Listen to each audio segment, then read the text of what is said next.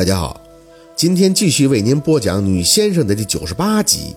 别说，看着他完全目不斜视的侧脸，宝四甚至觉得昨天晚上那个对着他笑、对他讲很多话的陆生朗是自己的幻觉。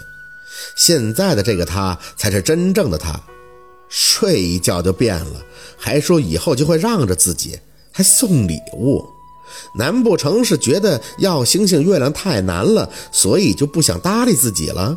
宝四心里哼了一声，又不是真想要，只是就那么一说而已。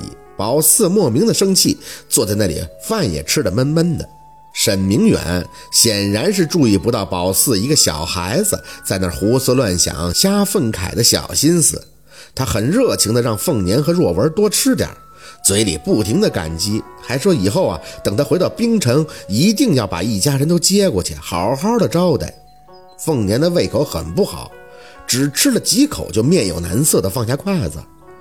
小沈啊，大姨吃饱了啊，你们慢慢吃。沈明远皱眉，是不是不喜欢呀？要不我……凤年摇头，右手轻轻地捂住自己的腹部。不，这一桌的菜都是大姨喜欢吃的，我就是胃有点疼，年纪大了，稍微动动就得缓几天。昨天晚上我一直就纳闷你这事儿，我是哪一步没弄对？现在找出原因了，我心也就安稳了，想回屋休息休息。沈明远一听凤年的话，也不敢再让了。那薛大姨，您赶紧休息吧。对了，我这还有胃药，您吃点，这个很有用的。凤年起身，没事儿，我自己会调养的。你们吃啊，你们吃。等凤年一回老爷那屋，这盛辉就一副过来人的样子，看向沈明远。沈总啊，薛大姨为你这事儿可真是劳苦功高。他说他是稍微动动，那绝对是谦虚。我可是亲眼所见，他跳的那叫一个。好了，我懂，你吃饭吧，小盛。沈明远淡淡的打断盛辉的话，脸上的表情也透着担心。盛辉还在那感叹的摇头，谁看看都哆嗦呀。不过我就纳闷，薛大姨那酒都喝哪儿去了？昨晚我跟若文扶她回屋睡觉，咋一点都没闻到呢？神奇呀，神奇！宝四听着盛辉的话，正低头吃着饭，忽然碗里就多了一块排骨。抬眼，陆生朗正看着他，你够不着吧？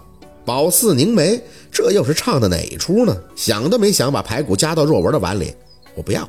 陆生朗眼底浮出一丝不悦，怎么嫌我脏？得用公筷？这是公母的问题吗？宝四的小怒火压呀压呀，是凭什么？你想搭理我就搭理我，不想搭理我就无视我的问题。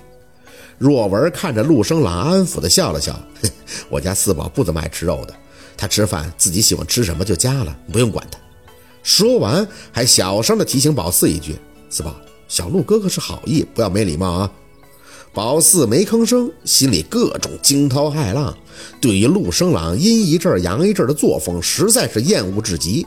陆生朗也没再言语，当然，按照他的性格，更不可能再好心好意的给宝四夹菜了。这顿饭吃的算是各怀心事吧。打凤年回屋以后，若文就一副心思沉重的样子。就算是沈明远努力调节气氛，若文也笑得很敷衍。宝四很少看二舅若文这个样子，可能他是真的闹心了吧。至于宝四呢，也不知道是不是那个不礼貌的举动刺激了陆生朗，这家伙没吃几口也就提前离场了。所以这顿饭的结果，哼，可想而知。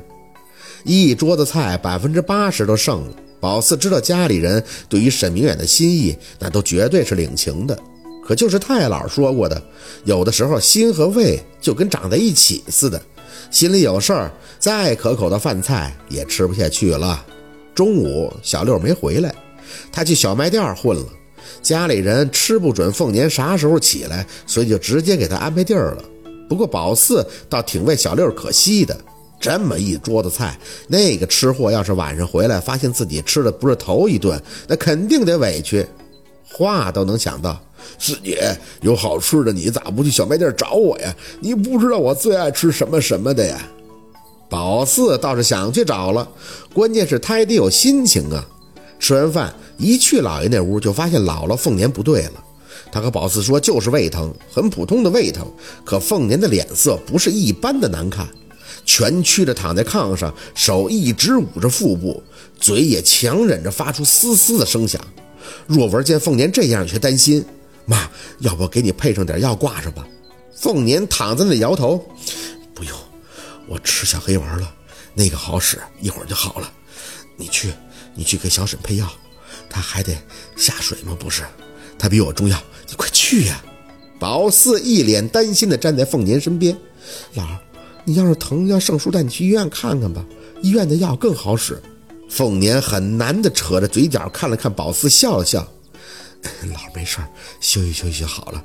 出去玩啊，别跑远了，出去玩吧。”老爷看着宝四也在旁边点头：“出去玩吧，四宝，让你姥姥好好休息休息。”宝四闷闷的应声，走到院子里，蹲到金刚的身边。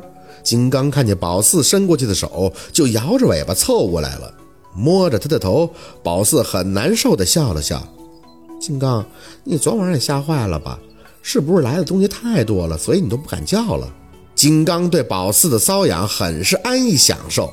宝四看着他，忽然觉得做条狗很好，有人来逗弄一下，自己就很开心了。金刚，我姥姥不会一直胃疼的吧？这肯定是为了沈叔叔累着了，你说是不是？宝四这边正自言自语的聊着，就见盛辉跟在若文的身边出来了。若文，你你是不是还生我气呀？我真不是故意说那些话的，我没合计太多。你的人品我还不知道吗？你是你，你小舅子是你小舅子。若文走到院子角去倒腾他的草药，听着盛辉的话，轻轻的摇头叹气。我心情不好，跟你没关系，主要是我想起我前妻了，心里不舒服。你前妻？盛辉极其夸张的看着若文，嘿嘿，我没看出来呀，你还是二婚呀？咋离的呀？若文有些无语。当然不是离婚了，他去世了，难产走的。盛辉的眼睛瞪得大大的，天哪，那孩子呢？小六是你亲生的吧？若文摇头，算了算了，不提了。十年了，都过去了。十年，盛辉啧啧两声，真想不到啊！你就别合计了，咱做人不就得向前看吗？你现在不也挺好的，有儿子，还有个跟你可亲近的外甥女儿，相当于是儿女双全了。知足吧，比我强，我这还光杆一个呢。来，我帮你干活吧。这咬的咋弄？你说。若文苦笑着看他，哎，不不不，用。说着回头看见宝四，四宝，你能帮二舅个忙吗？行。宝四扑了扑了手，起身走到若文身边。啥忙？若文递给他一个篮子，压枝草，就是二舅以前领你上山告诉过你的翠蝴蝶，你认识吧？那个小兰花啊，我知道的。随即点头，认识。若文笑了笑，把篮子递给宝四，去采点回来。南山坡上有很多的，二舅要给你沈叔叔配药用。这管啥的呀？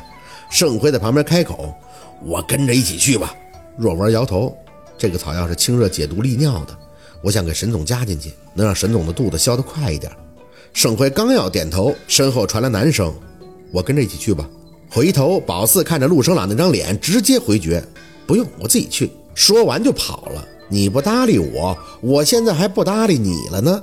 一路跑出去好远，再一回头，陆生朗居然在身后不慌不忙地跟着自己。宝四挎着篮子，满是义愤填膺地站在原地，等他走近了，就气哼哼地开口：“你跟着我干嘛？”陆生朗微牵着嘴角：“怎么？我想认识认识草药，不行吗？”宝四切了一声，扭头向着山脚走：“反正我不教你。”他发出的笑声在宝四身后响起：“你不就采着一种吗？我都知道疗效了，只要看一眼你采的是什么，不就认识了？”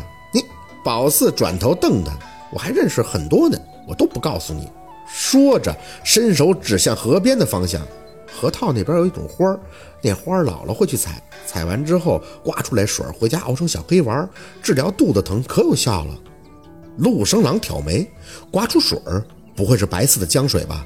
宝四诧异：“嗯，你怎么知道？那花是不是很漂亮？”宝四点头：“嗯，很好看，上面是结的桃。”陆生郎猛地捂住宝四的嘴，满眼严肃地看着他：“别犯傻，有些话能说，有些话绝对不能讲。”好，今天的故事就到这里了，感谢您的收听。喜欢听白好故事更加精彩，我们明天见。